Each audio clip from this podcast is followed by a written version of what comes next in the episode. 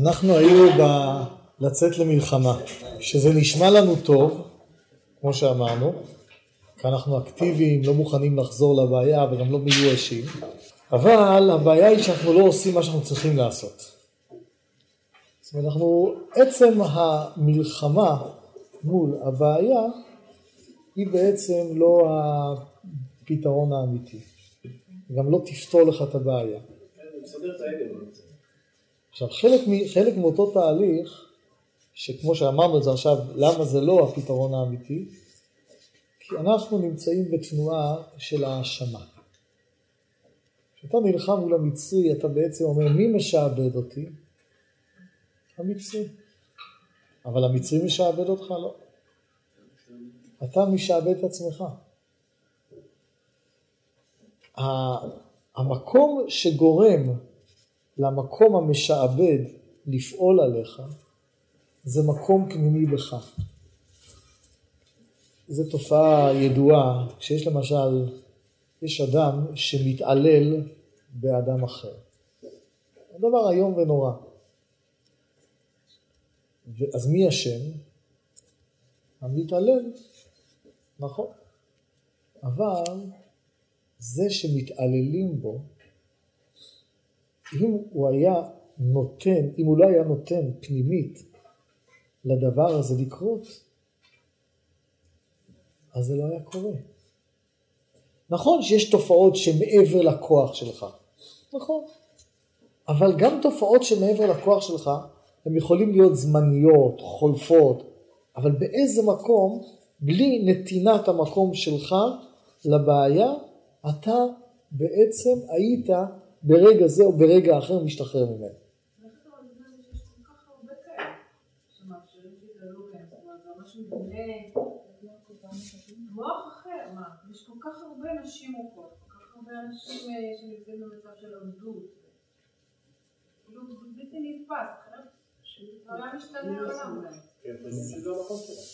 והאמת היא, האמת היא ש...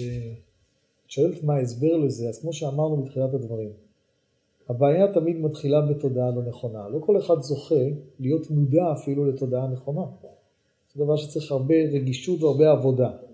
אבל בסופו של דבר אנחנו יכולים לראות את, ה, את אותו מעגל, למה זה כן וזה לא, למה זה, אז אתה רואה שזה נותן לזה, שזה יקרה לו, וזה לא נותן שזה יקרה לו. עכשיו, זה שנותן לזה שיקרה לו, הוא אחר כך נלחם בשצף קצף. לא תמיד נותן ו- ואומר יופי יופי תמשיך. אחר כך, איך זה, איך זה מתבטא התהליך? הוא עשה לי, והוא מאשים אותו, והוא, והוא, והוא נגדו, והוא, והוא לא סולח לו, והוא אף פעם לא יסלח לו, והוא... ואז מה קורה? האדם הזה ממשיך, הוא כבר איננו, הוא כבר לא במציאות, הוא, לא, הוא לא אקטואלי כאן. אבל כל חייו הוא ממשיך לעשות לו את זה, במה? בהאשמות שהוא מאשים אותו. במרמור שהוא ממורמר עליו ומאשים אותו, הוא ממשיך את ה... בצורה הפוכה להשאיר אותו בתוך אותה חוויה של סבל. זאת אומרת, הוא באיזה מקום, כי למה? כי הוא עכשיו נלחם מולו, כן, יש כל מיני צורות מלחמה, אז הוא יקום, והוא יעשה, והוא יילחם, וזה מצוין שהוא עושה מול המקום הפוגע, אבל הוא, את, את הבעיה האמיתית שלו, הוא לא פותר בזה. ואז הוא נשאר באותה תופעה, מי שעוד פעם מכיר קצת את התהליכים, אז האנשים האלה מאשימים ונלחמים ומענישים אפילו, ומענישים את מי שעשה לו, אבל רושם הבעיה נשאר איתו לתמיד. כי את הפתרון כביכול הוא פתר במאבק מול ובהאשמה מול. והוא לא פתר את הפתרון במקום הפנימי שלו מול מה שהוא צריך לעשות. הוא לא, הוא לא נע, הוא לא, לא התכוון למקום הנכון. עכשיו, אז אם אנחנו עוד פעם בוחנים את התהליך הזה, אז בעצם הבעיה כאן זה לא שאתה רוצה, הבעיה כאן זה לא שהמקום שאתה לא רוצה להשלים הבעיה. מה שאתה לא רוצה להשלים בבעיה זה מצוין. אבל התגובה שלך היא לא הפתרון האמיתי של הבעיה. זה לא אומר שלא נבין לא נכון, זה לא אומר שאין מצבים שצריך להילחם. יש מצבים שצריכים להילחם. אבל המלחמה צריכה לבוא ממקום אחר. כאן המלחמה היא, זה כביכול אני נאבק מול מי, אני נאבק מול מי שהוא הבעיה שלי. וזה לא הבעיה שלך. הבעיה שלך זה הדרך שאתה צריך ללכת מאיפה שיצאת אל היעד שלך. עוד פעם, איפה נמצאת הבעיה האמיתית שלך? אתה יצאת ממצרים? רוצה, אתה רוצה להיות משהו? יש לך יעד. לעם, לעם ישראל, איפה היה היעד? היעד נאמר גם לפני זה. בהוציאך את העם ממצרים, תעבדון את האלוהים על ההר הזה. אתם צועדים, יוצאים ממצרים, ואתם צועדים למעמד הר סיני. אתם צועדים למימוש העצמי האמיתי שלכם. זה הצעה. המצרים מאחורה, היה מקדימה, בסדר, אבל לך יש יעד. כשאתה מתחיל להיאבק, אתה בעצם מרפה מהיעד ומאשים כביכול שמישהו אחר עושה לך. אבל תוך כדי שאתה מאשים ונאבק איתו, אתה בעצם מתרחק באמת ממה שמוטל עליך. זאת אומרת, זה... אתה כאילו, אתה מסתכל, אתה, זה לא רק אחורה, זאת אומרת, זה אחורה, זה נכון, אבל זה לא רק אחורה, אתה בעצם מסתכל ממש לא לכיוון. כי, אתה, כי הכיוון, כי הכיוון שלך, זה, כאילו הכיוון שמבטא את המימוש, זה בינך לקראת היעד שלך. לאיפה אתה צועד? היעד שלך זה המימוש העצמי, זה החירות האמיתית. שם אין בעיות. אבל כשאתה מאשים, עצם האשמה היא בעצם כאילו השלכה, אתה משליך על השני, אתה כאילו, זאת אומרת, מאוד קל לבן אדם, כשנמצא במצב לא, לא נכון, מצב לא ממומש, מצב שהוא רוצה מימוש וזה קשה לו וזה סוגר עליו וזה מקשה לו ויש אנשים שמפריעים לו. מאוד קל לו להאשים אותם. זה הכי קל. אין, אין עליה אחריות, האחריות זה זה שעושה לי את זה. למה אני, למה אני, למה אני, שנייה, למה אני לא מצליח? כי הבוס לא נותן לי, החברים לידי לא מאפשרים לי, רודפים אותי, יש כאן מאבק כזה וכזה, יש, יש את מי להאשים. עכשיו, אז מה זה עוזר לגבי המימוש של הכוחות שלך מול עצמך? כלום. ההפך, זה מקל במרכאות ומרחיק אותך מהעבודה. כי מה זה בעצם עושה? ברגע שיש לך את מי להאשים, אתה עכשיו פטור כביכול, שאתה אפילו לא רק סתם מאשים, אתה נלחם ועוד אני אראה לו על מה שהוא עשה לי, ואתה עסוק עכשיו להראות לו על מה שהוא עשה לך, אתה בזה עסוק, מתרחק עדיין ממה שאתה באמת צריך לעשות. אז כל המלחמה, כל ההאשמות, זה בעצם בריחה מההתקרבות שלנו, של האדם, אל מה שהוא באמת צריך לעשות. לכן המאבק הזה הוא פשוט עקר במקרים האלה. אמרנו, יש מקרים מיוחדים שצריך להמשיך להיאבק, אבל המאבק זה מתוך איפה המאבק הוא טוב. מאבק טוב זה שאני עכשיו רואה את היעד, מתקדם ליעד, צועד לקראת היעד, ויש לי מחסום. המחסום הזה אני צריך להסיר. אם אני רואה את היעד שלי ויש לי מחסום מולי, אני צריך להסיר אותו. אז המאבק הוא לא מאבק, כאילו, המאבק הוא כאילו חלק בלתי נפרד מההתקדמות ליעד. אז תיאבק. אבל כל ההאשמות האלה במישהו שנמצא מאחוריך, שבעצם הוא לא הוא אשם אלא אתה נותן לו את המקום, כל ההאשמות שאתה מאשים אותו, כל ההאשמות שאתה מאשים אותו, הם בעצם מרחיקים אותך מה שאתה באמת צריך לעשות. זאת אומרת, בואו, ההגדרה כאן שגידרנו עכשיו היא מאוד חשובה, אז אני אפרט אותה קצת יותר. הנקודה, תמיד, תמיד מחסום שצריכים להיאבק איתו, לנצח אותו, זה מחסום, מחסום שהיעד שאליו אתה שואף, שזה בעצם מה שאתה בעצם מחפש, בעיר לך, אתה רואה את היעד, אתה מתקדם ליעד, והוא ניצב באמצע ולא נותן לך. לדוגמה, אתה יודע מה אתה צריך לעשות, והוא אומר לך אל תעשה. אל תעשה. אז מה אתה אומר לו? לא שומע לך. אני אעשה. הוא ניצב לך בדלת ואומר לך, אני לא אתן לך להיכנס. אתה תזיז אותו ותיכנס. זאת אומרת, למה? כי אתה יודע מה אתה מחפש. זאת אומרת, הנקודה כאן, הנקודה, ש... הנקודה פה זה לא, יש כאן מה שאני מחפש, אתה פשוט, כן, אתה, אתה, זה רק בעיה טכנית איתך. אם אתה לא תהיה פה, אני לא צריך להזיז אותך. אין לי בעיה להזיז אותך. כי, כי אני רואה מה אני רוצה, אני רואה מה אני... זה מה שאתה, זה במקרים שאתה יודע מה אתה רוצה. זאת אומרת, רוב המקרים אתה, אתה, תקבל את ה, אתה תקבל את הכואב וכואב וכואב הזה כסימן של אתה צריך משהו אחר, אתה, אבל אף פעם לא תדע כאילו מראש מה אתה צריך להגיע. זאת הבעיה שלנו. זאת הבעיה. ואז נלחמים, יורים לכל כיוון, ובעצם אנחנו מבזבזים סתם את התחמושת על דבר שהוא מאשימים אחרים בנפש, שאנחנו מתרחקים מעצמנו. בגלל שאנחנו לא יודעים להגדיר, פה אנחנו כבר מתקרבים כבר, בהגדרות אנחנו יותר מתקרבים כבר לפתרון האמיתי, לנסוע קדימה. עכשיו נסביר אותו, מבחינת העניין.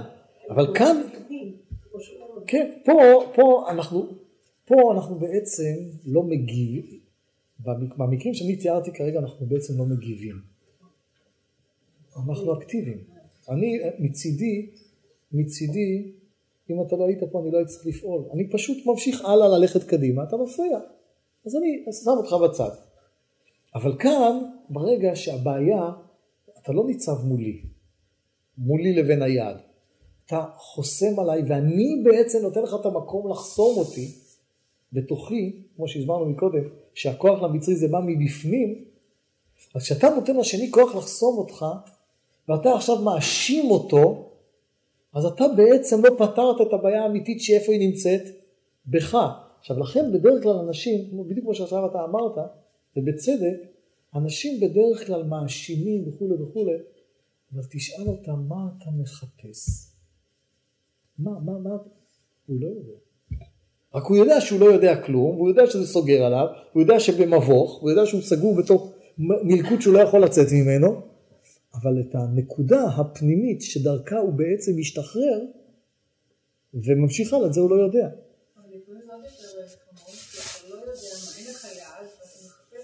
להאשים אותו, אתה מאמין שזה היעד שלך.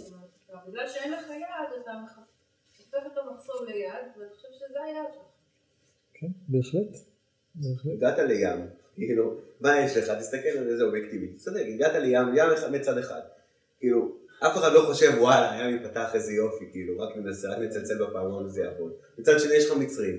אין לך הרבה אופציות לבחור, זאת אומרת, כאילו, אתה, אתה, אתה, מאוד קשה פה לנסות ולקחת, כי, כי מה שבסופו של דבר קרה, זה משהו שהוא באמת על מודע, זה לא משהו שהוא במודע שלך. לבוא ולהביא את עצמך למצב שהוא, שהוא על מודע, להתחבר לעל מודע שלך, אתה צריך להיות במצב מאוד מאוד ספציפי מבחינה אבל אתה כבר, אתה מקדים כבר את המאוחר, ואתה באמת צודק, שזה מה שאנחנו רוצים להסביר, שלגלות את המכוסה, את העל מודע, צריכים חוקים שאיתם עובדים. לפתור בעיות באמת צריך להיכנס פנימה. אמרנו שנכנסים פנימה, שם הבעיה נפתרת. אם אתה לא תיכנס פנימה ותמשיך לדשדש בחוץ, כולל האשמות כאלה ואחרות, אתה לא תוכל אף פעם לפתור את הבעיה באמת. לא תוכל אף פעם להתקדם באמת. התקדמות אמיתית. אז כמו שאמרת, אתה יכול כל חייך להאשים ולהילחם ולכעוס, אבל מה שבאמת היה פותר את הבעיה, מה שמרים אותך למקום חדש, אתה לא תגיע אף פעם. בגלל אותה בעיה. אז לכן עוד פעם, איך מתקרבים זה באמת לא פשוט כאן. כמו שאמרנו, המחשבות הפשוטות זה באותן אותה כתות, אותן אותה כתות שכאילו טועות באיזה מקום, טעות יותר גסה או טעות יותר עדינה. הטעות, הטעות היותר, הכי גסה זה הייאוש. הטעות שהיא לכאורה נראית מאוד עדינה בינתיים, זה טעות המלחמה. למרות שאנחנו יכולים לזהות איך כשאדם לא מתחבר למקום שלו באמת, ומאשים ונלחם ומשקיע את הכוחות במלחמות, ועל ידי זה הוא בעצם מאבד באותם, באותו אנטי או באותם כוחות של מלחמה, הוא מאבד את ההתקדמות שלו לפתרון האמיתי, לאותו מימוש אמיתי שאותו הוא צריך לשאוף ולהגיע, כן. אני חושבת שבן אדם שנמצא ככה במלחמות, וכל הזמן כואב, ובעצם כעס הוא מאוד נגד זה נכון שהמלחמה והכעס זה שני צדדים של אותו עניין. כי ברגע שאני מאשים, אז אני כועס למה הוא עשה לי את זה.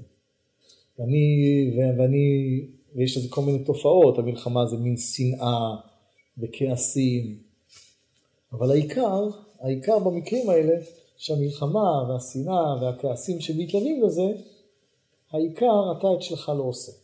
אתה בעצם ציון את המצפון שלך כביכול, את המצפון הפנימי, למה את תפקידך, אתה, למה לא מימשת, כי נתת, קיבלת ציון טוב להצטדקות שלך. הוא עשה לי ככה וככה, הוא עשה לי ככה וככה, הוא כזה, הוא כזה, הוא חוסם אותי כך, הוא חוסם אותי אחרת, הבעיה היא כזאת, אני...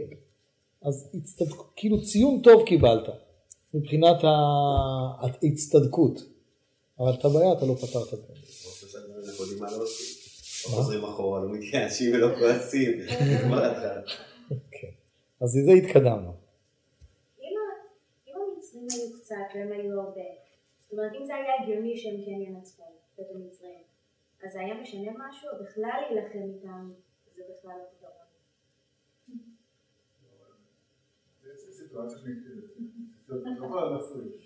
שאלה טובה. כן.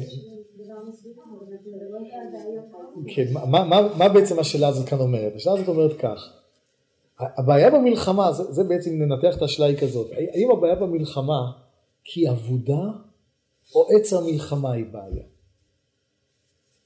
נגיד, בוא ניתן דוגמה בדוגמאות שאמרנו מקודם, יש מישהו שהוא מעיק עליי, משמש לי כבעיה, אני לא יכול לחסום אותה, אני לא יכול לזה.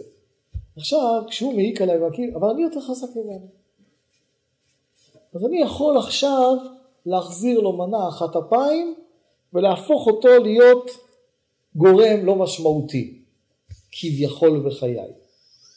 עכשיו, כי אני יותר חזק ממנו, אני יכול עכשיו להכות אותו עד הסוף, כן? ולכאורה הדרך תהיה פתוחה לי. הדרך תהיה פתוחה לי. האם אז המלחמה היא כן נכונה? עכשיו למה? זה בעצם השאלה ששאלו, למה לא? אבל... את כבר לא אוהבת, ברגע שניצחת את המעביד שלך, את כבר לא אוהבת למעשה. זה כמו, כן, הוא אומר לנו כאן, הוא אומר לנו כאן, הנה, אתה יש לך מעביד שמשעבד אותך. אתה הצלחת לתקוע לו מה שצריך, וגרמת שהוא יעוף משם.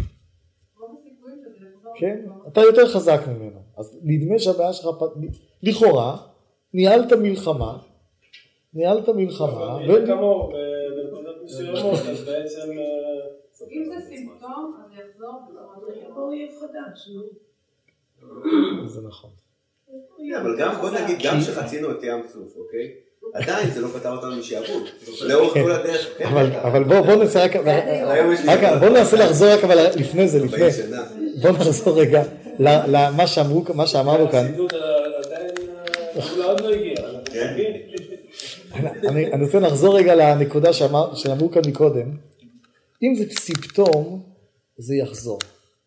זאת אומרת, אותו ניצחת, אבל אתה לא ניצחת את המקום בך שגורם לו שהוא יבוא. מה יקרה? יבוא אחד חזק יותר, גדול יותר, שיכניס אותך עוד יותר גרוע לתוך אותו פח. אז ככה זה בא. זאת אומרת, ככה זה עובד. כשהבעיה היא, כשהבעיה היא, כשהבעיה היא, עוד פעם, כשהבעיה היא בתוכנו, שאנחנו לא מחוברים אל היעד, לא מחוברים לכיוון שאנחנו צריכים לעשות, או כמו שאומר מדבר, אז כשאתה פותר מישהו שהוא לא הבעיה האמיתית, אלא הבעיה היא בתוכך, ואתה כביכול התמוד... הסרת אותו מהדרך שלך, בחוק הרוחני שמוביל אותנו, אז כביכול התיאור צריך להיות, אז המצרים הלכו, אז יבואו עכשיו עם הרבה יותר חזק, הרבה יותר גדול, שיקיף אותך ממקום אחר וישעבד אותך. למה? כי המקום בתוכך שנותן מקום לשעבוד, הוא נשאר בדיוק אותו דבר. אז בזה שאתה יותר חזק, פתרת סימפטום, זה כמו שנגיד, אמרנו מקודם שיש בעיה שורשית ויש לה סימפטומים. אז יש סימפטום שאתה יכול לדכא את הסימפטום לגמרי. הבעיה השורשית לא נפתרה. יש סימפטום שאתה תדכא הוא יופיע במקום אחר. תדכא הוא יופיע אבל זה רק סימפטום. אבל בכל מקרה, הבעיה השורשית לא נפתרה. אז לכן גם אם אתה מדכא לגמרי את הסימפטום, את השורש לא טיפלת, ואז זה, עצם הבעיה קיימת. עכשיו, כיוון שאנחנו בעצם מגדירים שכל הבעיות החיצוניות הן תוצר של המקום הפנימי שלך שלא מחובר למקום האמיתי שלך, ליעד האמיתי שלך, אז ממילא גם אם ניצחת אותו כי אתה היית יותר חזק, אתה כמו שאמרו פה מקודם בצדק, אתה כאילו נכנסת למעגל שלו, זה נקרא מעגל האשמה, אחר כך אתה תראה לבד שזה יבוא עליך בצורה יותר גדולה. כביכול, באיזה מקום, כי פתרון במקרים האלה, שהבעיה שלך זה האי התחברות שלך למה שאתה צריך לעשות, אז לכן רואים, למשל, אני אתן דוגמה לכזה דבר בעולם. יש מישהו שמרגיש של, שלא טוב לו, מרגיש שלא טוב לו, והוא, טוב, הוא לא יישאר משועבד, הוא יכול לנפנף את, ה, את מי שעושה לו לא טוב, כמו שאמרנו מקודם. אחר כך פתאום הוא רואה, אחר כך פתאום הוא רואה, כיוון שהבעיה לא נפתרה, אחר כך הוא רואה שהוא חוזר, וכמו שרואים את זה המון בעולם, חוזרים בדיוק לאותו מצב. והרבה יותר גרוע. והרבה יותר גרוע. זאת אומרת, המצב השני, כשאנחנו לא, לא התמודדנו עם המקום האמיתי שלנו, המצב השני שחזרנו עליו יהיה הרבה יותר גרוע. זה מזכיר לי את המקום שלנו בדיוק במדינת ישראל. הייתה לנו שואה, היינו מסכנים, היינו קורבנים, באנו לפה, עכשיו אנחנו כובשים, ויש לנו עם אחר מולנו, ואנחנו כל הזמן מרגישים קורבן, זה לא משנה. לא, דווקא זה, מה שהוא אמר זה רמז הרבה על הפוליטיקאים שלנו, שהם לא מסתכלים בתוך עצמם, אלא במסביב, בגלל זה צריך משיח נראה לי. זה, זה, זה, מה את הבעיה הזאת? זה מאוד הגיוני וניסיוני, כאילו זה, יש פעמים שהם חוזרים, זאת אומרת, אתה בטוח כבר שזה מאחוריך, וזה חוזר אליך ברובד פשוט יותר יותר ויותר עמוק. זאת אומרת, זה לאו? דווקא, למה זה? למה זה? כי, אבל למה זה חוזר? לא תמיד יש לך את הכלים לפתור את הבעיה. בפעם הראשונה שהיא צצה, אבל, אני רוצה רק לשאול, אתה, אתה אמרת טוב, אבל התופעה הזאת שאנחנו רואים שהבעיות חוזרות הרבה יותר בגדול, אנחנו צריכים להבין את ההיגיון שלה. למה זה בא? כי נלחמנו מולם. כביכול, גם אם לא התייאשנו, גם לא וגם אם לא נכנענו, גם אם לא התייאשנו ולא נכנענו, מה, מה עשינו מולם באמת? עשינו מלחמה, איכשהו, וכאילו זה היה יותר חלש, בדוגמה שאמרו מקודם, הצלחתי להתקדם קדימה, כביכול. אבל ברגע שאני לא פתרתי את הדבר הזה שהוא בתוכי, זה יחזור בצורה יותר גדולה. ואז באמת, העובדה שזה חוזר יותר גדול, זה, נגיד זה בלשון אחר קצת, זה מראה שאת הניסיון או את הלימוד האמיתי שהיית צריך ללמוד מכאן בכלל לא למדת.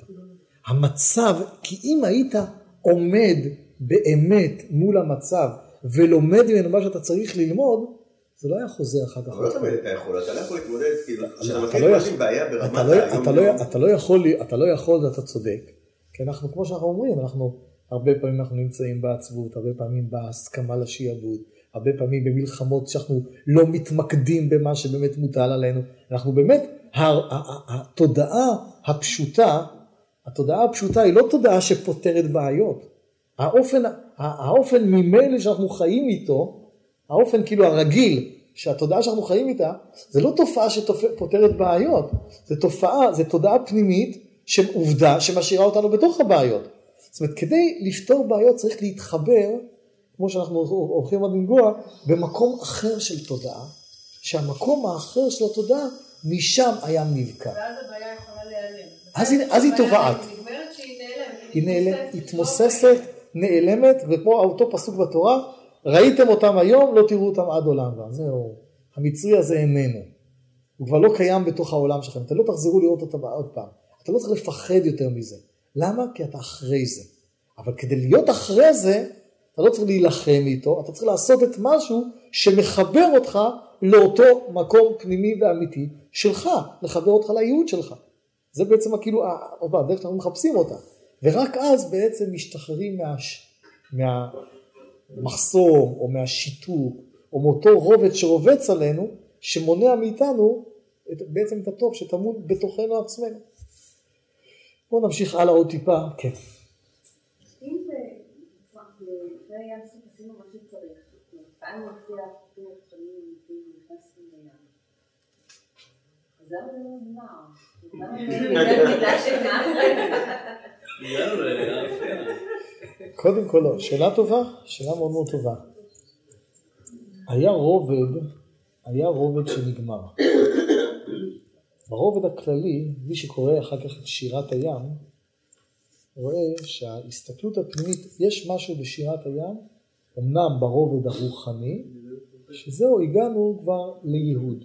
זאת אומרת, השחרור הפנימי, עם ישראל עבר את תודעת השחרור ככלל ברגע שהוא יצא ממצרים, ברגע שהוא הים נקרא. אחר כך זה סוג אחר של בעיות, יש עוד בעיות, לא בעיה מצרית, זה סוג אחר של בעיות שקשורים עם כל מיני סוגי התמודדויות שלנו עם המציאות. זה לא כל הבעיות נפתרו, אבל הבעיה של הכוח המפחיד והמשעבד, הבעיה הזאת נגמרה. אבל אומרים ש... אני קראתי פה ושם שאנחנו כל הזמן צריכים לראות לראות עצמנו שאנחנו יוצאים ממצרים, אנחנו עדיין בתוך המצרים. איך זה מסתדר? כן, כי אנחנו נמצאים במצרים פרטיים. אנחנו מדברים פה כמובן, כשהסיפור בתורה מדבר על עם ישראל, מתי הוא הפסיק, מתי הוא נהיה בן חורים? כעם, אחרי, אחרי, אחרי שהים נקרא. עד אז היה עם של עבדים, אחרי שהים נקרא נהיו עם של בני חורים. אבל זה ככלל, כפרטים, כל אחד יכול למצוא את עצמו בתוך מצרים, או על שפת הים, כל אחד בעולם הפרטי שלו נמצא בדגם קטן, אנחנו יכולים, יכולים לראות כרגע מבחינת התודעה שלנו ממש עדיין בתוך מצרים, ועדיין בתוך מקום שעוד לא רוצים לצאת ממצרים, כמו שאמרנו, מבחינה פנימית. זאת אומרת, כל אחד, כל פרט, כל תהליך של פרט, אנחנו בעצם נמצאים באיזה מקום שהוא בהחלט יכול להיות באחד מכל הסולמות האלה. לכן לא כל הבעיות נפתרו, אבל מצד הכלל, כאילו אחד התודעה הכללית זה היה נקודת השחרור. מה שכרגע אמרנו, זה שנקרא שהים נבקע. מה השלב הבא? השלב הבא, שהוא השלב, הפתרון לכאורה, שנשמע לנו פתרון מאוד טוב. כי מה, מה הפתרון הזה אומר? זה תפילה. מה? אמונה. עכשיו אמונה זה פתרון אמיתי לפנימיות.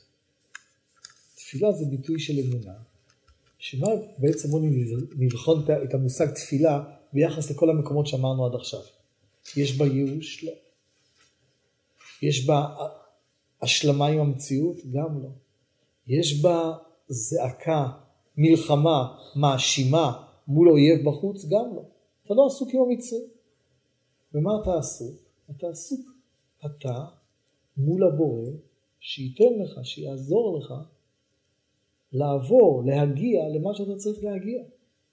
עכשיו, עכשיו לכאורה, לכאורה, החוויה של התפילה מבחינה פנימית זה החוויה שהכי מקרבת את האדם אל עצמו. זאת אומרת, ובאמת, פה זה לא יהיה כל כך פשוט להבין את המעבר לשלב הבא. לכן אנחנו קודם כל נבין את השלב הזה, את כל הטוב שיש בשלב הזה. כי בעצם תפילה, מבחינה מעשית, זה ההתקרבות הכי עמוקה של האדם אל עצמו. זה בעצם תפילה. אדם שלא יודע להתפלל, זה בגדול זה אדם שלא יודע להיות מחובר אל עצמו. אדם שלא יודע, אחד. הזכרתי מקודם את האויב הכי גדול זה הנחש, כאילו הבעיה, העצבות. אחד הפתגמים, החסידים אומרים שקדוש ברוך הוא מבטיח לנחש, עפר תאכל כל ימי חייך. על בכונך תלך ועפר תאכל כל ימי חייך. שואלים על זה, מה זה כל כך רע? חסר עפר? לא חסר עפר, יש כל הזמן עפר. אז מה רע בזה שעפר תאכל כל ימי חייך? זה מצוין. מה? הוא כנראה לנחש הוא טעים, או לפחות הוא מסתדר איתו, כן? מה רע בזה? אז התשובה שמביאים על זה, תשובה מאוד מאוד עמוקה, מעבר למליצה של הרעיון, שהוא לא יצטרך להתפלל.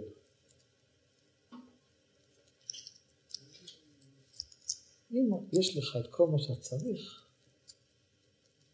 בתודעה חיצונית, אתה לא צריך להתפלל. אם אתה לא צריך להתפלל, אז מה? יופי. אז אתה נהיה רחוק מעצמך. כי הדרך הפנימית של האדם לחוות, להתקרב אל עצמו, זה תפילה. ולכן זה תפילה זה אחד האמצעים היותר עמוקים לפתרון של בעיות. כי בכלל תפילה נועדה, כשיש מצוקה, אדם צריך לבטא אותה בתפילה. עכשיו למה תפילה זה פתרון אמיתי ועמוק? עכשיו זה כמובן נובע ממה מהות האדם. אם המהות של האדם זו הייתה תודעה חומרית בלבד, או תודעה שכלית בלבד, שרואה את המציאות כמו שלמדנו, אז הוא היה צריך להשתמש עם הכלים האלה לפתרון הבעיות. אבל כמו שלמדנו בכלל בשיעורים הקודמים, איך המהות קשורה עם החוכמה, עם נקודת האמונה, שבעצם היא אומרת שהמהות האמיתית נמצאת בעין, במעבר, כמו שדיברנו על זה בהרחבה, שזה נקודת החוכמה שרואה את העין, לא רק נקודת הבינה, שרואה את המציאות כמו שהיא. עוד פעם, אני מזכיר מה שדיברנו כמה וכמה פעמים בשיעורים האחרונים. אז כיוון שהמהות האמיתית נמצאת בעין, שזה בעצם גם האדם, כאילו המהות האמיתית שלך היא לא נודעת לך. כאילו המהות האמיתית שאיתה אתה מחובר, שאיתה אתה מרגיש את עצמך באמת, זה לא המקום שאתה אומר, זה אני, זה ה... הזה אני זה משהו חיצוני למה שאתה באמת. הצד האמיתי שלך הוא צד שמעבר. איך אדם מתחבר אל המעבר הזה? הבאה זה נקרא תפילה. תפילה זה ההתייצבות הפנימית של האדם מול המקור שנותן לו את עצמו. הרי לא הוא עשה את עצמו. מול אותו בורא שנותן לו את עצמו, נותן לו את חייו, נותן לו את כל מה שעובר עליו. ההתייצבות מולו היא בעצם התייצבות מול עצמך האמיתי. זה בעצם המהות של תפילה. זאת אומרת, תפילה זה כאילו, זה המקום הכי, שאתה נוגע במקומות הכי עמוקים בתוך התודעה שלך, כי אתה בעצם נוגע במקום שלך שהוא מעבר ליש שבך. אתה נוגע במקום העין. כי היש שלך זה מה שאתה מכיר, אבל העין זה מה שניתן לך. זה לאותו מקור שממנו אתה התחברת, זה אותו ייעוד, או כמו שנדבר על השיר, ב, ב, מה שדיברנו בשיעור הקודם, שזה כביכול ההתחברות עם הסופר, עם הכוונה העליונה שמציבה פה את הדברים, מעבר לאותה חוויה שרק מרגישה את הדברים מתוך מקום היש. אז ממילא פתרון אמיתי, כל מה שאני מסביר כרגע זה כמובן יקשה עלינו להסביר את השלב הבא, אבל, אנחנו, אבל זה האמת, לכן זה באמת לא, לא פשוט, שפתרון אמיתי של בעיות תמיד נמצא ברובד של תפילה. כשאדם יודע לחוות את הבעיה מתוך מקום של תפילה, הוא מקבל עזרה מאוד מאוד גדולה לעבור את הבעיה. כן, עזרה מהעין, עזרה מעבר, הזכרנו בשיעור קודם את הלשון, לא, לא הזכרנו את זה. יש מזמור בתהילים שאומר, מאין יבוא עזרי. כן, אדם אומר, אשא עיניי אל ההרים, כך אומר דוד המלך, אשא עיניי אל ההרים, מאין יבוא עזרי. מבואר על זה במאמרי החסידות, שבתוך המאין יבוא עזרי גם טמון התשובה. העזרה האמיתית תבוא לך מהמקום שאתה לא מכיר אותו, מהעין, מאותו מקום שהוא מעבר, שם התמונה, אז לכן כשאדם יש לו מצוקה, והוא מתחבר פנימית, הוא לא אנשים בייאוש, כמו שאמרנו, כמו הנחש, אז הם סוגרים את מקום התפילה שבהם. כי הם בייאוש, כמו הנחש, הוא זה. אבל אנשים, גם כשנאבקים, גם כשנאבקים, כן, זאת אומרת, המצב הכי אידיאלי עד ליום, עד לתפילה, הם גם לא קשובים יותר לאותה תחושה שמחברת אותם ממש לעצמם. כי ההתחברות של האדם אל עצמו היא דווקא באותה פנייה כלפי מעלה. שם הוא מוצא את הכוח האמיתי, שם הוא מתייצב בפרופורציה אמיתית מול עצמו, ושם הוא גם מקבל את המבט הנכון לאותה מציאות שעוברת עליו. ולכן כשיש מצוקה ומצר, הדבר הכי אמיתי במצוקה והמצר זה לפנות כלפי מעלה. שבכלל, מה שכרגע אני מסביר זה גם דבר מאוד ברור, נפשי, והיו גם משתמשים בזה הרבה, שבמיוחד במצבים, זה נכון לכל מצב מה שעכשיו הסברתי, אבל במיוחד במצבים שסוגרים על האדם לגמרי, זאת אומרת שהוא לא מרגיש שהוא מסוגל לפתור אותם, התמכרויות קשות, או דברים כאלה שסוגרים, הוא ממש מרגיש שזה סוגר עליו, המקום שעוזר, וזה מוכח, זה מקום של, מוכח המושג שרואים את זה כאילו בתוצאה, זה אותו מקום שהוא פונה כלפי מעלה, כי מה קורה אז? אדם פשוט מתחבר פנימית, נפשית, לא למקום המשועבד. הוא מתחבר למקום שמעבר לשעבוד, בתוך עצמו, לאותם כוחות פנימיים שמעבר. זה בעצם, זה העין שאנחנו מדברים עליו כרגע.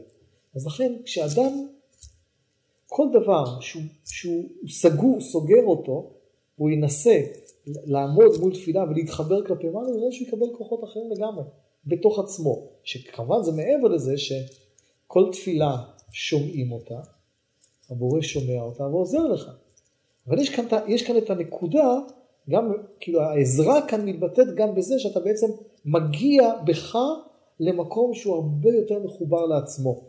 הוא, מחוב, הוא, מח, הוא כאילו חושף את הצד של העין שבתוך התודעה שלך. לכן תפילה זה בעצם פתרון מאוד טוב. מאבק זה תמיד ביש. נכון.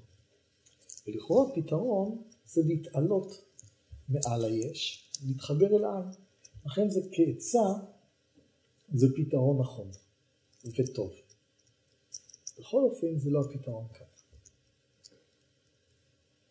וכאן זה לא מספיק מסביר לנו למה. לכן אמרנו, כל מה שהסברנו כרגע, זה מקשה עלינו להבין לכאורה את השלב האחרון שהוא הכי קריטי כאן. כי לכאורה, לפי כל ההסבר הזה, אז למה אותה קבוצה שאומרת להתפלל, נזעק? זה לא מספיק.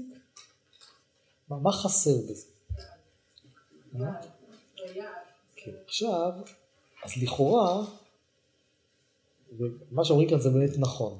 מה שאמרו כאן זה באמת נכון. הפנייה כלפי מעלה לקבל עזרה היא טובה, היא לא שלילית. אבל כאן הבעיה היא, כמו שהגדרנו מקודם, זה ההתחברות אל היעד. וזה מה שחסר. ותפילה היא טובה והיא עוזרת, אבל היא צריכה להוביל אותך, רק אמצעי להוביל אותך להרגיש מה בעצם היעד. הרבה פעמים כשאדם לא יודע מה היעד, העצה, לגבי השאלות ששאלו מקודם, אתה לא יודע מה היעד, תתפלל. כי התפילה תעמיד אותך, תסייע לך לראות בצורה כזאת שלפחות היעד יוצב מולך. כי תפילה היא באמת מחברת אותך לאותו מקום שמעבר ליש, מעבר לאותה הסתכלות חיצונית, ואז עצם התפילה תעזור לך לראות עליו, שאדם זועק פנימית בתוך עצמו, גם רואים את זה בצורה מאוד בהירה, שכשאדם כאילו מתפלל, איך התמונה, איך, איך כאילו המציאות מתבארת לו. פתאום דברים שמקודם היו מאוד מעורבבים, מאוד לא ברורים, שהוא נטה להאשים, נטה לזה, כל המציאות הזאת כאילו נפתחת, והוא רואה עוד פעם, הוא לא פתר את הבעיה, אבל הוא רואה לאיפה הוא צריך ללכת. זה תפילה כן עוזר. אבל התפילה, עם כל זה שהיא תעזור לך לראות, ולראות תמונה נכונה ובהירה, היא עדיין לא תסיר ממך את הבעיה, את המצרי. ולמה? ופה תמונה בעצם הנקודה היותר חשובה, שעומדת מאחורי הרעיון הזה. בעצם, בעצם יש לנו כאן עוד שלב. והשלב הנוסף, שהיעד בסופו של דבר תלוי, מתממש, זה חלק מהתפקיד של היעד, שאתה תוביל את עצמך אליו.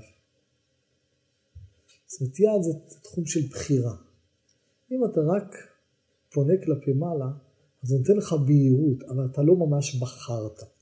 אתה לא ממש, לא ממש בחרת, פירושו לא ממש מימשת את עצמך. כי מימוש עצמי תמיד קשור עם נקודת ההחלטה שלך. עם הנקודה שמוטלת עליך. כי אם הכל היה תלוי לא בך, זה לא היה תלוי בך, אתה היית רק פונה כלפי מעלה, אז היו בין כה מוליכים אותך לאיפה שצריך. אז לכן תפילה היא עזרה מאוד גדולה, אבל היא לא יכולה להחליף את ההתמקדות שלך ביד ואת ההתכוונות אליו. אבל כאן, כאן, זה גם, פה בתוך הדבר הזה, אחרי שהבנו את החיסרון, מה, מה היתרון של התפילה, אבל מה עדיין חסר, שאין כאן נקודת הבחירה, את העשייה האמיתית שלך, אבל כאן נמצא גם דבר מאוד uh, תמוה, או מצב שצריכים להבין אותו. בעצם, בעצם, מה? עכשיו, היד הוכתב, אבל יש כאן משהו מעבר ל- ליד שהוכתב, כאן שמיד ננסה להרגיש את זה. בעצם, אף אחד לא חשב על אופציה אחרת. זאת אומרת, בכל, לפי המ- המאמר של חכמים, עם ישראל מתחלק לארבע כתות. הארבע כתות האלה אומר שבעצם פתרון אחר הוא לא עולה לא ברובד הגבוה ולא ברובד הנמוך. זאת אומרת, כאילו המחשבה להמשיך הלאה זה לא מחשבה שעולה. צריכים להבין למה. למה היא כל כך, למה היא כל כך מוזרה, המחשבה הזאת. זאת אומרת, לפי התיאור שכרגע תיארנו, למה כל אחד מהאופציות הוא לא טוב אנחנו מבינים. אבל למה אף אחד לא הוגה מחשבה אחרת שאומרת, בוא נתקדם הלאה. בוא ננוע לקראת היעד. מה שאנחנו כרגע, למה, למה זה כאילו, מה, מה חסר בזה? למה זה לא בא מאיתנו? כאילו, נגיד, נגיד זה במילים אחרות, את מה שאת השאלה שאני כרגע שואל, בעצם בתיאור הזה יש לנו כאן טענה, טענה פנימית שאומרת, בתיאור שעכשיו תיארנו, שאת הרעיון החמישי הזה, האדם לא מסוגל לייצר מתוך עצמו.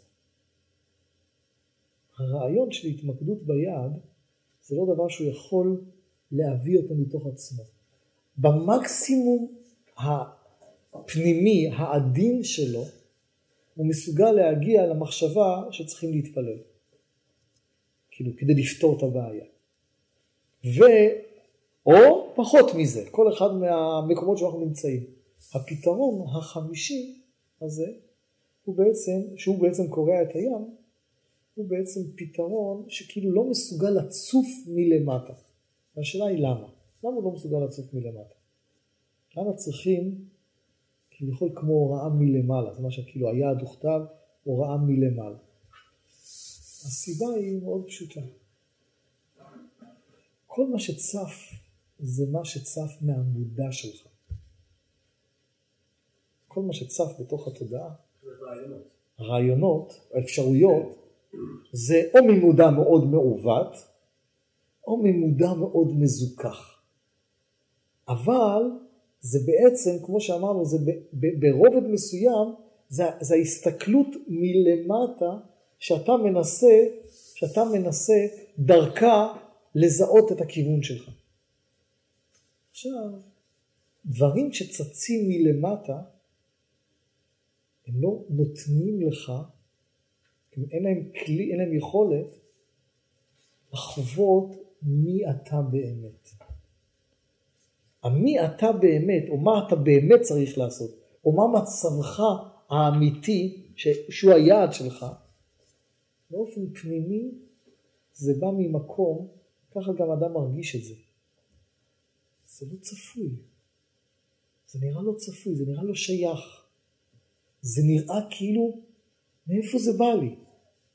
כאילו זה בא מתוך מקום, למה זה כל כך לא צפוי, כל כך לא שייך? כי זה בא מעבר למקום הגלוי של התודעה. המקום הגלוי של התודעה, המקום הידוע, הוא המקום של, כאילו יש משהו במקום הידוע, שאתה מכיר אותו, המקום הגלוי, שבסופו של דבר, גם בצד הכי עדין שלו, זה אתה עדיין עם עצמך.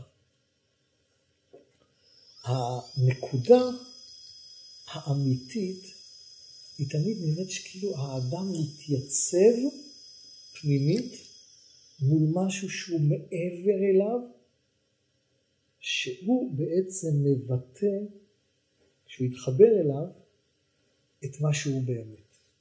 עכשיו זה עוד פעם, נשמע לנו קצת מוזר במבט ראשון. מה, הגשמה עצמית זה לא ביטוי של המאבק שלי מול המציאות? מה בעצם אנחנו אומרים כאן עכשיו? מה אנחנו בעצם אמרנו כאן? שכאילו הגשמה עצמית, אמיתית, זה, או פתרון אמיתי של הפחדים בחיים, או מחסומים בחיים, כן? הם, הם לא באים מכוחותיי, ואפילו לא מכוחות שאני מקבל מלמעלה? לא, זו התשובה, לא. כי העצם שלנו, כאילו הנקודה הכי עמוקה בתוכנו, להתחבר אליה, יש בה איזה צד שהוא כל כך לא צפוי, כל כך לא שייך, אבל זה, זה נקרא שזה כאילו בא מלמעלה. זה כאילו כל כך לא צפוי, כי באמת, מה צפוי כאן להמשיך הלאה? לאיפה להמשיך הלאה? אני אלך לים, לאיפה? מה זה להמשיך הלאה? הרי זה משהו כל כך לא צפוי. נכון שיש לי יעד, אבל כשאדם, אפילו שהוא מכיר באיזה מקום את היעד, כשהוא ניצב מול הים, זה נראה לא צפוי. עכשיו בואו ננסה לצייר את החוויה הזאת. מה הכוונה לא צפוי? כאילו נדמה לאדם שלהמשיך אל היעד זה כאילו לא אופציה. לא שהוא לא מכיר באיזה מקום נעלם שיש יעד שאליו הוא שואף, אבל זה נראה לו שכאילו זה לא אופציה, כי הרי הכל חסום. הים נמצא מקדימה, עד עכשיו דיברנו על המצרים שמאחורה, אבל הים נמצא מקדימה. והים זה בעצם אותו ציור שאומרת לך, אתה בעצם לא יודע מה המציאות. זה נקרא עלמא דידקסיה. וכיוון שאתה לא יודע מה המציאות, לאיפה אתה תלך? אבל כאן טמון בעצם הסוד היותר עמוק. שהוא בעצם אומר כך, כשאתה, מה זה באמת להתחבר לעצמך?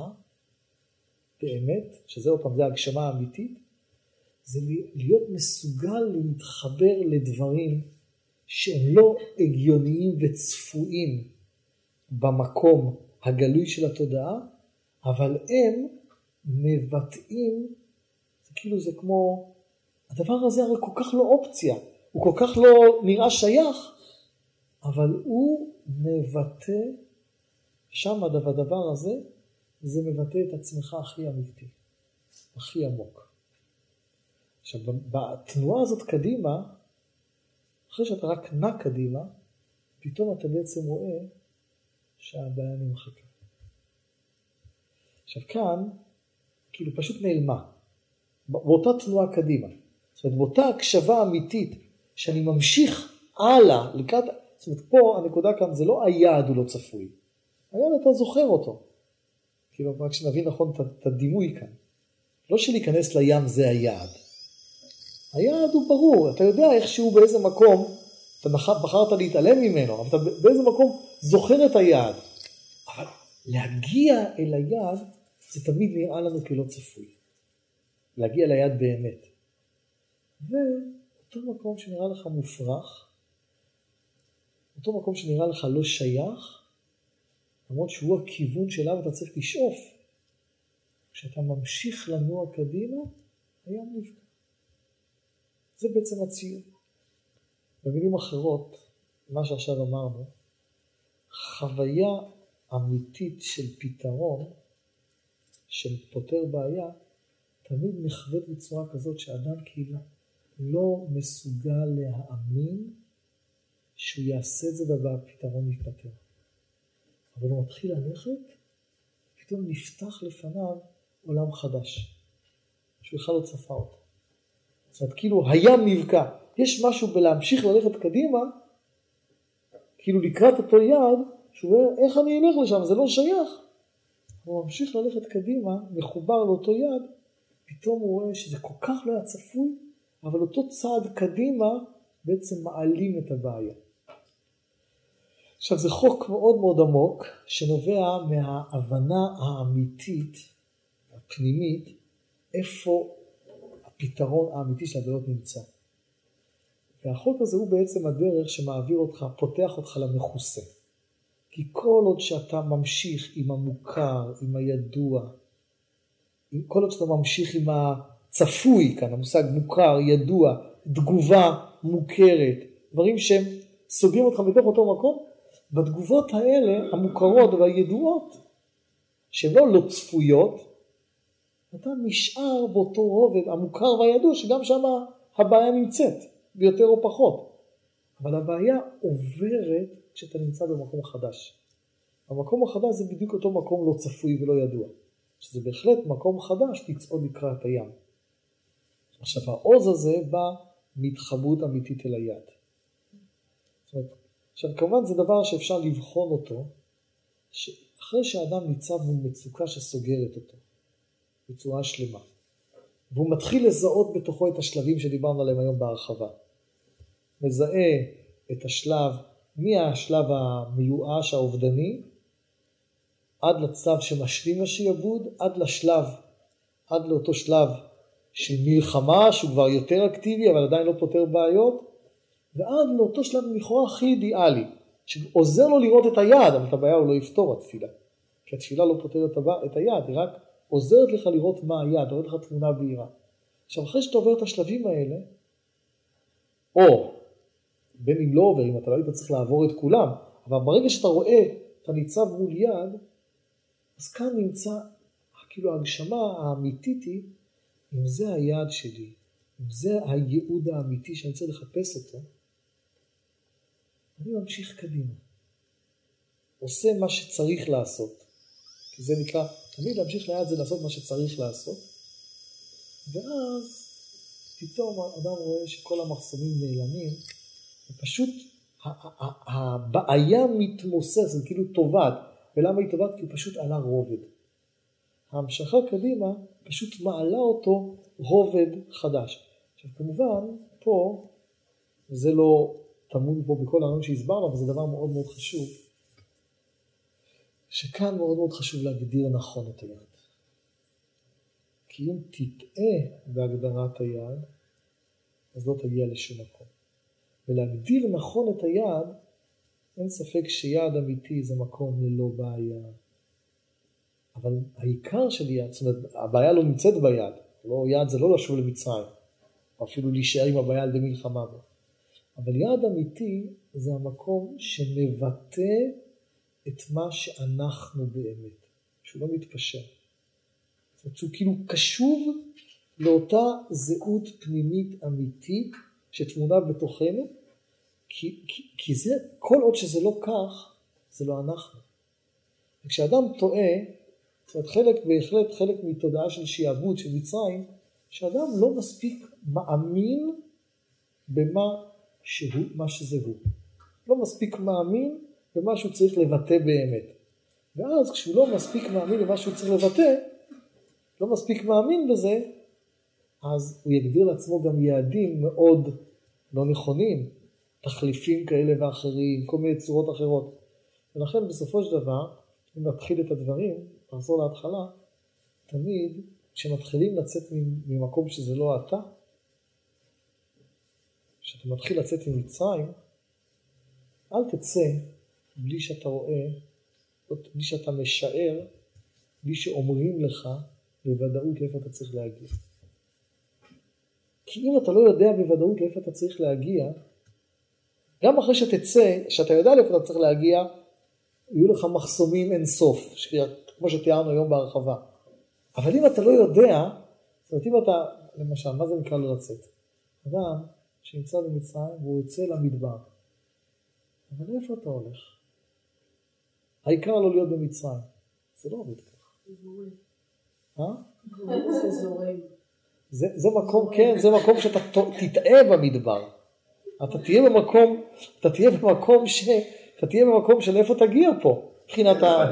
קשה, קשה לך מאוד לראות מתוך פחד, קשה לך מאוד, הרי כשאתה מקבל את ההחלטה, בזמן שאתה אמור לראות את היעד, אתה עדיין נמצא בתוך הפחד. אתה עדיין נמצא בתוך המקום שמונע... אתה נמצא עדיין אפילו בתוך השיעבוד. נכון. אבל גם כשאתה בתוך השיעבוד, ההתחלה של כל תהליך של מימוש אמיתי, אתה בתוך השיעבוד. רצון לצאת ממנו. לא. לא, כיוון. כיוון. לאן? כי זה לא רק, זה לא רק, האדם שיגיד לא פה ולא משנה איפה, הוא לא יגיע לשום מקום. זאת אומרת, יש, okay. צריך איזו הקשבה שמתגלה בסוף, צריכים איזו הקשבה פנימית שאומרת, אני משועבד, קשה לי, זה לא אני, רע לי, אני סובל, הכל בסדר. הכיוון מקבל אותי עם הזמן. לא תמיד. לא. אתה קודם כל רוצה לצאת מהשעבוד, יצאת? אבל חלק, חלק מתהליך שרק רוצים לצאת ולא יודעים לאן, לא יודעים לאן, העיקר לצאת, חלק מהבעיה בתהליך כזה שהתהליכים הופכים להיות מאוד מאוד קשים, כי בדרך כלל מה קורה אז? אתה יוצא, אבל אתה לא יודע לאן, אתה חוזר טבעית, בעל כורחה אתה תחזור למצרים, כי אתה טועה במדבר. זאת אומרת, אתה לא תוכל, גם כשאתה יודע את הכיוון, אתה תתייצב מול מצבים לא פשוטים. אבל כשאתה לא יודע את הכיוון, מה ימנע ממך, מה ימנע ממך מלחזור לאותו מקום שבו היית? ההפך, זה, זה הטבע, שאתה תחזור ישר לאותו מקום שבו היית. לעומת זה, כשאתה רואה כיוון, אפילו בצורה נעלמת, מעומעמת, לא בצורה בהירה עד הסוף, אבל הכיוון פירושו, אני צריך לממש את מה שאני באמת. זה נקרא בהוציאך, אותו פסוק שהזכרנו מקודם. בהוציאך את העם ממצרים תעבדון את האלוקים על ההר הזה. אין יציאת מצרים בלי יד. לא יוצאים סתם לא להיות פה. יוצאים כי יש יד, מאוד קשה למימוש, הוא נראה חסור, נראה שזה לא הולך, אבל כשאדם מחובר ליד, יש לו סיכוי בכל התהליך הזה של התקרבות אל עצמו. אז לכן ההתחלה של כל תהליך, כל תהליך, גם כשאתה מאוד משועבד, גם כשאתה מאוד משועבד, גם כשאתה מאוד, כאילו עדיין בתוך מצרים, בוודאי אחרי שהתחלת לצאת, תמיד ההתחלה מתחילה, כאילו הראשית של כל תהליך זה אומר, פה זה לא טוב, אבל זה לא הנקודה העיקרית. הנקודה העיקרית זה איפה אני צריך להיות, מי אני באמת. מה, מה המקום האמיתי שלי? כשאני יודע שהמקום האמיתי שלי זה לא להיות במצרים ולהיות בארץ ישראל, בדימוי של יציאת מצרים אל ארץ ישראל, כשאתה יודע לאיפה, מאיפה המקום שלך, אפילו שזה נראה חלום, זה נראה רחוק, זה נראה לא ממומש, זה נראה לא הגיוני, זה נראה מאוד מאוד רחוק, בסדר, אבל זה אני. אני יודע שזה אני. אני יודע שזה מה שרוצים ממני באמת, זה, זה הטוב שלי, זה מה שיבטא אותי. כשאתה יודע את זה, אז אתה יכול לעבור תהליך שלם ללא פחד, כאילו להתמודד עם הפחדים ולצאת. אבל בלי זה, בלי זה, המצוקה, הבעיה, או תשאיר אותך בפנים, או תצא ותחזיר אותך פנימה, או תג... אתה תתחיל להיאבק ללא שום כיוון כל הזמן, ולכן אחת הנקודות היותר חשובות בכל תהליך של מודעות, זה בעצם השלמת המעגל ההתחלה, שבעצם תהליך של מודעות זה הקשבה פנימית קודם כל ליעד. אפילו שהוא רחוק, אפילו שהוא נראה לא הגיוני, אבל זה אני, זה מה שאני צריך להיות, זה מה שרוצים ממני. וכשאדם רגיש לאותו יעד, זה יעזור לו, אם הוא ידע את הכללים איך מתמודדים, לעבור את כל התהליך בצורה נכונה. כן. בוא נוריד את זה רגע לעולמנו, אנחנו מדברים פה יציאת מצרים, דברים מאוד מאוד גדולים, אבל רוב השעבודים היומיומיים שלנו הם הם בשעבודים המודרניים, מקומות עבודה, מערכות יחסים עם אה, אה, אה, אנשים אחרים או הורים או דברים כאלה. במצבים של בחירות, כשאנחנו מדברים פה על קבלת בחירה, שזה בין אם לקחת בחירה גדולה או לקחת בחירה קטנה. שאם עכשיו, ניקח מקום עבודה, אתה נמצא עכשיו במקום עבודה, שמקום עבודה היום זה למעשה העוגן שלך מבחינת פרנסה, מאוד דומה גם למצרים, משעבדים אותך בדרך כלל, והסיכון שלך, זאת אומרת אם אתה נגיד יש לך התחייבויות מסוימות, הסיכון שלך לעזוב אותו הוא מאוד אה, גדול. אתה אומר, אוקיי, אני מבין שזה לא המקום, מיציתי את המקום הזה, אני רוצה אה, אה, להתחיל להבין לאן אני רוצה ללכת. אתה מתחיל לבקש מקום אחר. עכשיו, האופציות שלך הן גדולות, זאת אומרת, איך תדע ללכת דווקא, כאילו, אוקיי, בני ישראל הלכו דווקא לישראל, או, או, או ללכת דווקא לכיוון אחר, כאילו, זאת אומרת, איך אתה יודע ש, שזאת באמת המטרה שלך, ולא זאת המטרה שלך? כי המטרות שלך יכולות להיות אה, אה, רבות, זה לאו דווקא מקום אחד. לאו דווקא, הים זה דוגמה אחת, אבל יכולים להיות, יכולים להיות הרבה מכשולים במקביל. איך אתה יודע לדמיין בכלל מה אתה רוצה ב... ב, ב לפני שאנחנו דנים על המכשולים, זה בדיוק מה שאנחנו מנסים להסביר. לפני שאנחנו דנים על המכשולים, זה לא כרגע משנה כמה המכשולים. השאלה היא, מה הנקודה שהאדם מחפש, שמבטאת אותו, את הייעוד שלו.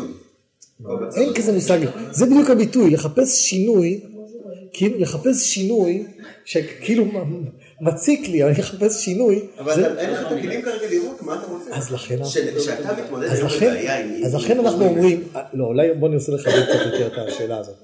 יש, כשאדם נמצא במצוקה הכי קשה, שסוגרת אותו הכי הרבה, הוא יכול בתוך אותה מצוקה להקשיב פנימה עמוק לתוכו, להקשיב פנימה, אני לא יכול להגיע לשם, אני לא מדבר שאני יכול להגיע, אני יכול להקשיב פנימה ולהגיד מה אני באמת רוצה. זאת אומרת, הרי זה לא, זה, זה עדיין לא מחייב אותי איך אני אגיע לשם, אבל לחלום נכון. לחלום נכון זה גם, זה גם, זה גם, גם חלום נכון, זה גם, זה גם דבר שצריך לברר אותו, אבל צריך לחלום נכון. אז כאילו, הלחלום נכון זה העבודה, זה פה זה הכל מתחיל. כשאתה לא תחלום נכון, אז כל התהליך יסתבך לך. אז באיזה מקום, באיזה מקום כאילו ההתחלה, זה מה שאמרנו בסוף, וצריכים איזו הקשבה פנימית וכנה, שאדם אומר, מה זה הדבר שאני באמת צריך לממש? מה זה הדבר שהוא באמת היעד שלי? אחרי שאדם יודע את זה, בתחושה פנימית שאומרת לו, אוקיי, זה זה. זה הדבר שעושה לי באמת טוב, זה הדבר שמרגיע אותי, זה הדבר שבאמת נותן לי את התחושה של, של מימוש עצמי אמיתי. עכשיו, איך מגיעים לשם? איך פועלים לשם? אבל ההקשבה הזאת לאותו מקום שאומר מה אני באמת רוצה, או מה אני באמת רציתי, או מה אני באמת צריך, אבל, הבאמת שלי, כי אדם בקלות בקלות שוכח ונופל ולא שם לב ומאבד, ואז עוברים את החיים, עוברים את החיים בשכחה לאותו מקום שהוא היעד, ואז גם לא מגיעים לשום מקום, מבחינה מעשית. וכשאדם ירגיש ויציב לעצמו, ישקיע את הזמן הכנה וירגיש מה אני באמת רוצה, מה באמת מתאים לי, הוא לא תמיד, לא, לרוב הוא גם לא יודע איך זה ייראה ממש בפועל, כי זה עדיין מעבר. כן, הוא לא יכול לדמיין את הבפועל של הדבר, אבל הוא יכול לנגוע בתחושה אמיתית שמגדירה מה אני באמת צריך, מה אני באמת רוצה. כזה שלך. כן, וזה אי אפשר, בלי זה אדם לא יהיה אף פעם לבן חירות, זה כאילו הרעיון. כי תהליך של להשתחרר, תהליך של חירות, זה משהו, אפילו ניצוץ של, של ציור, למרות שהוא לא ממש מלובש, זה כמו הברקה של חוכמה, שדיברנו עליה הרבה פעמים. זה ניצוץ של אמונה, ניצוץ פנימי, שהוא יודע, זה מה שאני, זה אני, זה, זה הייעוד, זה המימוש שלי, שמה אני אהיה. ואז עוברים את התהליך, עוברים, מסוגלים לעבור את התהליך של אותה התחברות אמיתית של עצמנו. אבל כשאדם טועה בזה, או מציב לעצמו תחליפים קלים, או, או, לא, לא מציב לעצמו את היעד האמיתי, בגלל סיבות כאלה ואחרות, זה הכל מסתבך. כל התהליך של השחרור והיציאה וזה, הכל מסתבך, כי שום תהליך אתה לא יכול להרגיע אותו בלי שאתה בסוף תהיה מחובר לנקודת היעד.